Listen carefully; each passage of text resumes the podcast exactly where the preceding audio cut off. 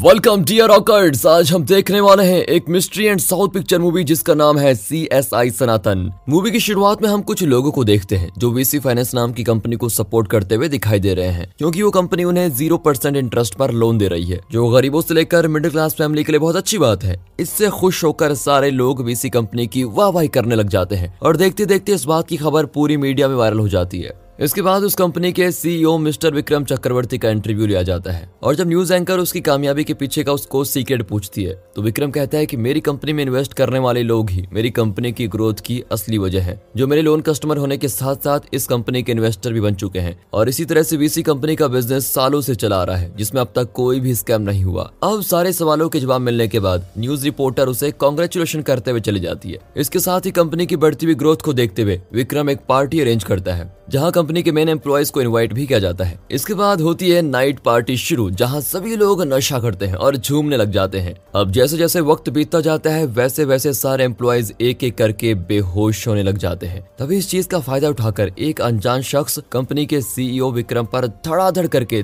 तीन चार गोलियाँ चला देता है। जिसकी वजह से उसकी वहीं मौके पर मौत हो जाती है। और इसी बीच उन नशे में टली लोगों में से उस कंपनी का एक नौकर गोलियों की आवाज़ को सुन लेता है, जहाँ कर देखने के बाद उसे पता चलता है कि विक्रम मर चुका है। इसकी खबर वो तुरंत पुलिस को देता है। इसके बाद पुलिस इस केस को हैंडल करने के लिए एक एक्सपीरियंस होल्डर ऑफिसर को तैनात करती है, जिसका नाम है ऑफिसर सनातन, जो एक क्रिमिनोलॉजी स्पेशलिस्ट है। तो फिर क्या था? इस मर्डर के हादसे की खबर पूरी मीडिया में फैल जाती है। अब जाते वक्त ऑफिसर रुद्रा का ड्राइवर उसे सनातन के बारे में पूछता है, जहाँ ऑफिसर रुद्रा सनातन के बारे में बताता है कि वो मेरा जिगरी दोस्त है और सनातन कोई मामूली ऑफिसर नहीं, बल्कि उसका केस हैंडल करने का तरीका सबसे अलग है। इसके बाद वो अपने ड्राइवर को एक साल पहले का किस्सा सुनाता है, जहाँ एक दिन होम मिनिस्टर की बेटी किडनैप हो गई थी, जिसके केस का जिम्मा ऑफिसर शंकर को सौंपा गया था। और तभी एक दिन दिल्ली से अपनी पढ़ाई पूरी करके सनातन हमारे पास आया, और शंकर की परेशानी को देखते हुए उसने इस केस को हैंडल करने का जिम्मा उठा लिया। और वो केस इतना पेचीदा था कि हमें होम मिनिस्टर की बेटी को ढूँढने के लिए सिर्फ़ एक सीसीटीवी फुटेज ही मिला। पर जब सनातन ने उस सीसीटीवी फुटेज को ऑब्ज़र्व किया तो उसने देखा कि मिनिस्टर की बेटी की परछाई चार बजने के बाद उसके पैरों तक दिखाई दे रही थी, जिसका मतलब ये था कि किडनैपर्स ने वहाँ के सीसीटीवी कैमरास को हैक कर लिया था, जो कि पुलिस को भी नहीं पता था। इसके बाद सनातन ने अपने हैकर दोस्त की हेल्प से उस किडनैपर्स की लोकेशन का पता लगाया और वहाँ जाकर उन गुंडों की धुलाई भी की। फाइनली मिनिस्टर की बेटी को सही सलामत उसके घर पहुँचा दिया गया था और इसके बाद पूरे पुलिस डिपार्टमेंट की तरफ़ से सनातन को कॉन्ग्रेचुलेशन किया गया।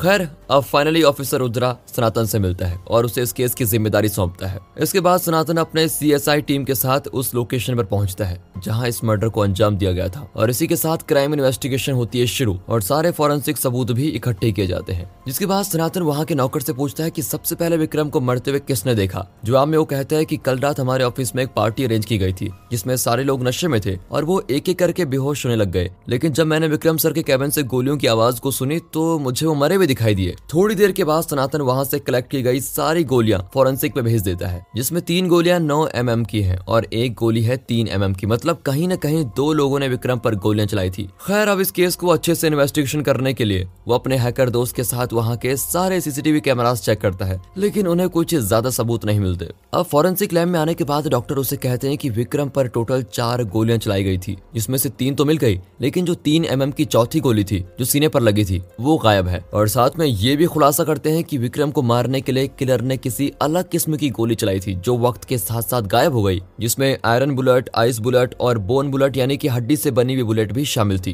अब ये पता चलने के बाद वो सारे लोग सोच में पड़ जाते हैं कि आखिर वो गोली गई कहाँ? खैर, अब थोड़ी देर के बाद विक्रम चक्रवर्ती की वाइफ उनसे मिलने के लिए आती है, जो कहती है कि मेरे पति को किसी से दुश्मनी नहीं थी, पर मुझे पूरी कंपनी में एक दिव्या नाम की लड़की पर शक है, जो हमारी कंपनी की को फाउंडर भी है, जो ज़्यादा करके मेरे पति के साथ ही अपना वक्त बिताती है, और मुझे कहीं न कहीं उसी पर शक है की उसी ने कंपनी को हथियाने के लिए मेरे पति की हत्या की होगी। इसके बाद सनातन उस कंपनी में जाकर उन तमाम एम्प्लॉयज़ को पूछताछ करने के लिए बुलाता है, जो कल रात पार्टी में मौजूद थे। इसी बीच सनातन उस कंपनी के एक एम्प्लॉयज़ सुदीक्षा को देखकर चौंक जाता है, क्योंकि सुदीक्षा उसकी एक्स गर्लफ्रेंड रह चुकी है। क्योंकि पास्ट में वो दोनों एक दूसरे से काफ़ी प्यार भी किया करते थे, लेकिन सनातन अपने करियर में बिज़ी हो गया और इसी वजह से सुदीक्षा को कभी टाइम नहीं दे पाया। इसलिए सुदीक्षा ने उससे ब्रेकअप कर लिया। एक्चुअली हुआ यह था कि उस वक्त सनातन अपने क्रिमिनोलॉजी की ट्रेनिंग कंप्लीट कर रहा था, जहाँ उसका सामना ड्रग माफिया मल्ली के साथ हुआ था और ये वही मल्ली था जिसने मिनिस्टर की बेटी को किडनैप भी किया था। अब उसका पता लगाते लगाते सनातन ने उसे रंगे हाथों गिरफ़्तार कर लिया था। लेकिन तभी सनातन को एक बैड न्यूज़ पता चली कि उसका बड़ा भाई संजय हार्ट अटैक आने की वजह से दुनिया में नहीं रहा। ये सुनकर सनातन बड़ा शौक हो गया था, क्योंकि वो अपने भाई से बहुत ज़्यादा प्यार किया करता था, जिसके जाने के बाद सनातन को बहुत बड़ा झटका लगा।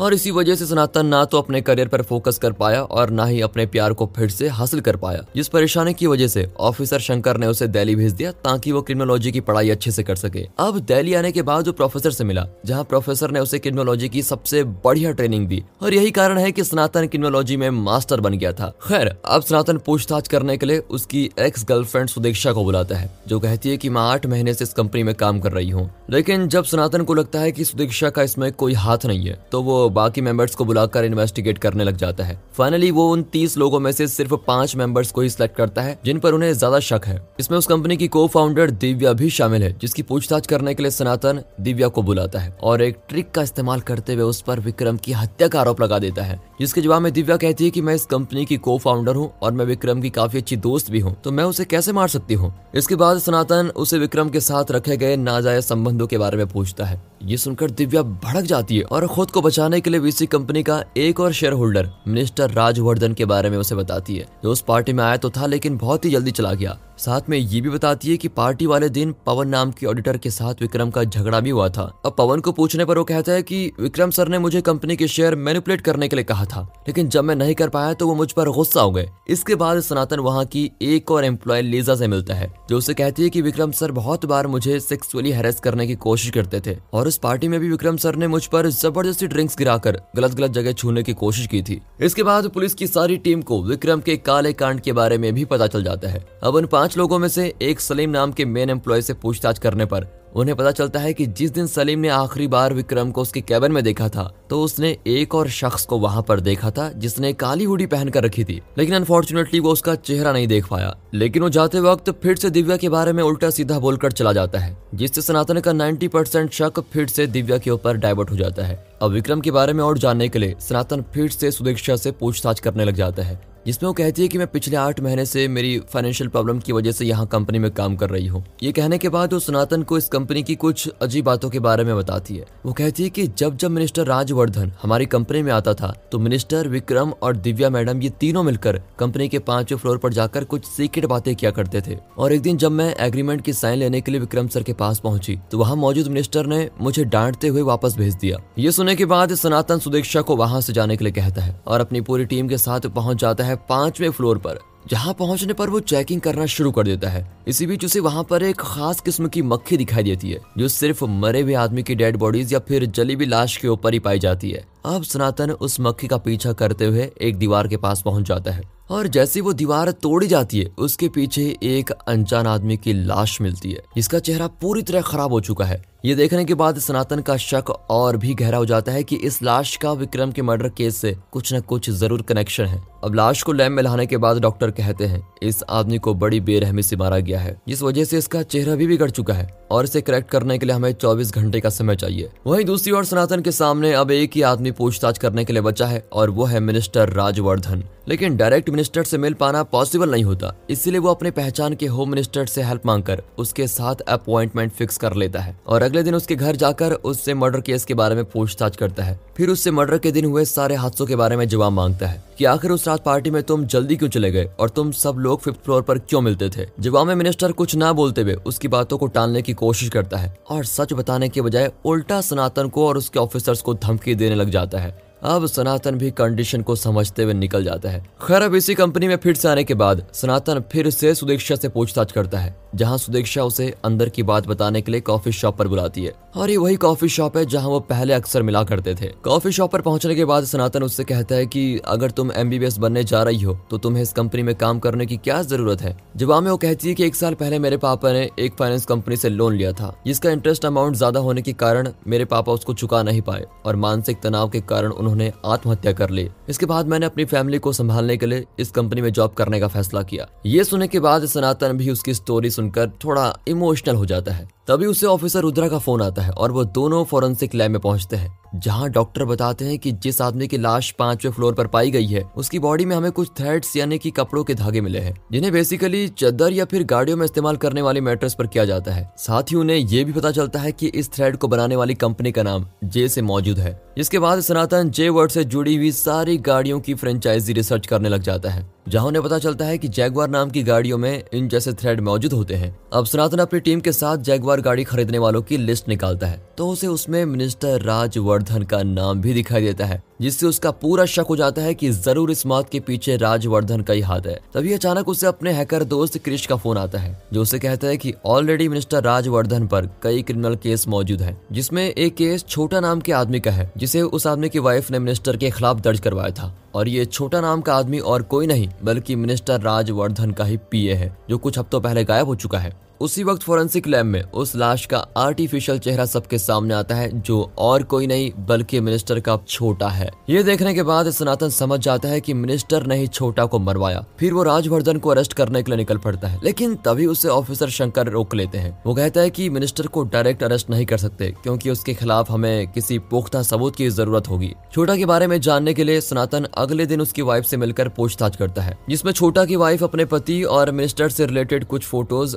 सबूत के तौर पर देती है। उन फ़ोटोज़ में विक्रम, दिव्या और राजवर्धन की पुरानी मेमोरीज होती हैं। लेकिन इसी बीच आता है एक छोटा सा ट्विस्ट जब उन तस्वीरों के पीछे सनातन को एक क्यूआर कोड नज़र आता है, जिन्हें ज्वाइन करने पर उन्हें विक्रम और राजवर्धन की पूरी सच्चाई पता चल जाती है। इसके बाद सीन पास्ट में शिफ्ट होता है और हम विक्रम को देखते हैं, जो एक चिंदी चोरी का काम किया करता था। आई मीन उसने लोगों को लालच देकर बैंक के नाम पर लाखों रुपए वसूल किए थे, जहाँ वो लगभग पाँच करोड़ की हेराफेरी करके उन पैसों को राजवर्धन के पास लेके आया था, ताकि वो उसके पॉलिटिकल सपोर्ट से और आगे जा सके। विक्रम के पास इतने सारे पैसे देखकर राजवर्धन तो हक्का बक्का हो जाता है। जिसके बाद विक्रम अपना प्लान उसे बताते हुए कहता है, हम गरीब लोगों को ये पैसे ज़ीरो इंटरेस्ट पर दे देंगे और उन्हें हर दिन दस रुपए हमारे पास जमा करने के लिए कहेंगे। और इस तरह से अगर एक लाख लोग भी हमारे पास पैसा जमा करते हैं तो हम आने वाले वक्त में बहुत अमीर बन जाएँगे। और अब विक्रम का ये धांसू आइडिया देखकर राजवर्धन भी उससे हाथ मिला लेता है। तो फिर क्या था? इसी तरह से लोगों को लूट लूट कर वीसी कंपनी आने वाले वक्त में बहुत बड़ा एम्पायर बना लेती है। इसके बाद सीन प्रेजेंट में शिफ्ट होता है और सनातन अपने दोस्त क्रिश के साथ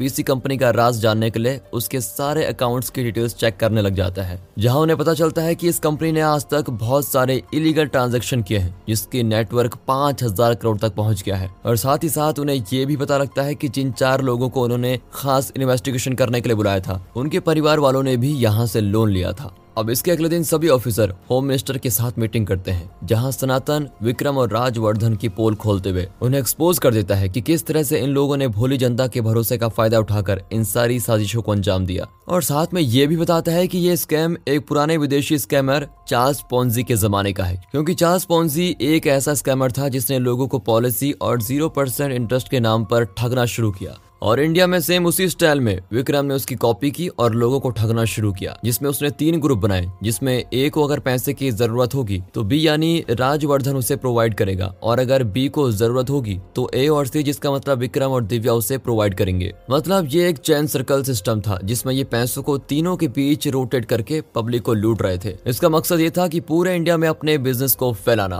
अब ये सच्चाई पता लगने के बाद होम मिनिस्टर सनातन को इस केस के पूरे राइट सौंप देता है। जिसमें वो जो चाहे इन्वेस्टिगेशन कर सकता है। तो फिर क्या था? सनातन उन चार सस्पेक्ट एम्प्लॉयज़ से पूछताछ करने के लिए फिर से कंपनी पहुँच जाता है और उन सबका पर्दाफाश करते हुए उन्हें विक्रम के मर्डर का आरोपी डिक्लेयर कर देता है। लेकिन सुदीक्षा, लिजा और सलीम अपने आप को बेगुना बताते हुए सनातन से निर्दोष होने की अपील करते हैं, जिसके बाद सनातन आखिरी बार दिव्या से मिलने के लिए आता है और कहता है कि उस रात जिस पिस्टल से विक्रम पर गोलियाँ चलाई गई, उस पर मुझे तुम्हारे फिंगरप्रिंट्स मिले हैं। अच्छा यही होगा कि तुम अपनी सच्चाई मुझे बता दो। इसके बाद दिव्या सच बोलने लग जाती है। और हम पास्ट का वो सीन देखते हैं जिस रात पार्टी के वक्त राजवर्धन और विक्रम एक कैबिन में मौजूद थे, जहाँ विक्रम राजवर्धन से कहता है कि अब हमारी कंपनी की वैल्यू पाँच हज़ार करोड़ बन गई है, जिसमें से एक हज़ार करोड़ तुम्हारे। अब सिर्फ़ एक हज़ार करोड़ मिलने के बाद राजवर्धन को बहुत गुस्सा आता है और वो कहने लगता है कि आज तुम जो भी हो बस मेरी वजह से हो, क्योंकि मैंने ही तुम्हें यहाँ तक पहुँचाया। लेकिन तभी विक्रम ने उस पर गुस्से में आकर गन तान दी। ये देखकर राजवर्धन भी वहाँ की कंडीशन को समझते हुए निकल गया। वो आगे कहती है कि इसके बाद मैंने उसे फिजिकली सिड्यूस करके वीसी कंपनी में हिस्सेदारी मांगने की कोशिश की तो उसने मुझे एक इस्तेमाल करने वाली वेश्या समझकर ठुकरा दिया, जिसका मुझे बहुत गुस्सा आया और मैंने मौके का फ़ायदा उठाकर विक्रम को शूट कर दिया। साथ ही साथ वो ये भी बताती है कि हमने मिनिस्टर के पीए छोटा को भी मार दिया, क्योंकि वो भी लालच के मारे कंपनी में शेयर मांग रहा था। फाइनली सनातन उससे अपने भाई संजय के बारे में पूछता है, जिसके जवाब में दिव्या उसे कहती है की संजय को हमारी कंपनी में होने वाले इलीगल कामों के बारे में पता चल गया था और वो जल्दी उसे एक्सपोज करने वाला था। इस वजह से हम लोगों ने संजय को भी मरवा दिया। अब सारी सच्चाई सामने आने के बाद, सनातन, दिव्या और राजवर्धन दोनों को अरेस्ट करवा लेता है, जिसकी खबर पूरे मीडिया में फैल जाती है। अब अचानक ऑफिसर रुद्रा को पता चलता है कि विक्रम को जिस गोली से शूट किया गया था, वो एक बोन बुलेट थी यानी हड्डी से बनी हुई थी। ये सुनकर जब रुद्रा सनातन से पूछता है तो सनातन उसे इस केस के पीछे की सबसे बड़ी सच्चाई बताता है, जिसमें वो कहता है कि जब मुझे पता चला कि मेरे भाई संजय को विक्रम के साथियों ने मिलकर एक ऐसी दवा दी, जिसके कारण उसे हार्ट अटैक आ गया और उसकी मौत हो गई तो इसका सदमा मैं बर्दाश्त नहीं कर पाया और मैंने ठान लिया की मैं मेरे भाई के कातिलों को ज़िंदा नहीं छोड़ूँगा। फिर मैंने अपने भाई की मौत का रिवेंज लेने के लिए अपने क्रिमिनोलॉजी के सीनियर प्रोफेसर से एक पुरानी बंदूक हासिल की, जिसमें मैंने आयरन बुलेट का इस्तेमाल ना करते हुए अपने भाई की अस्थियों से मिली हुई हड्डी के ज़रिए बोन बुलेट बनाई। और उस दिन बीसी कंपनी में चल रही पार्टी में सभी लोगों को बेहोश करके खुद विक्रम के कैबिन में एंटर हो गया और मौके का फ़ायदा उठाकर उस पर उस गन से शूट कर दिया, जो डायरेक्ट उसके सीने पर आर पार हो गई और ना ही उसका किसी को सबूत मिला। और इस तरह मैंने अपने भाई के साथ उन तमाम बेकसूर लोगों को न्याय दिलवा दिया और राजवर्धन और दिव्या को भी जेल भेज दिया है। साथ ही सनातन ये भी बताता है कि मैंने इन्वेस्टिगेशन इसीलिए कंटिन्यू की क्योंकि मेरी गोली चलाने के बाद ऑलरेडी विक्रम पर कोई तीन चार गोलियाँ चलाकर फरार हो गया, जिस वजह से मैंने उस क्रिमिनल को पकड़ने के लिए ये सारा खेल खेला। तो इस तरह से विक्रम के मर्डर का सारा सच मीडिया के सामने आ ही जाता है और एक बार फिर सनातन को इस केस को सोल्व करने के लिए पूरा क्रेडिट दिया जाता है। साथ ही साथ उसको एक और केस भी अपॉइंट किया जाता है। और दोस्तों, यहाँ पर ये मूवी खत्म होती है। मूवी अच्छी लगी हो तो लाइक कीजिए चैनल को सब्सक्राइब मिलता है अगली वीडियो में, तब तक के लिए गुड बाय अपना ख्याल रखें and finally thanks for watching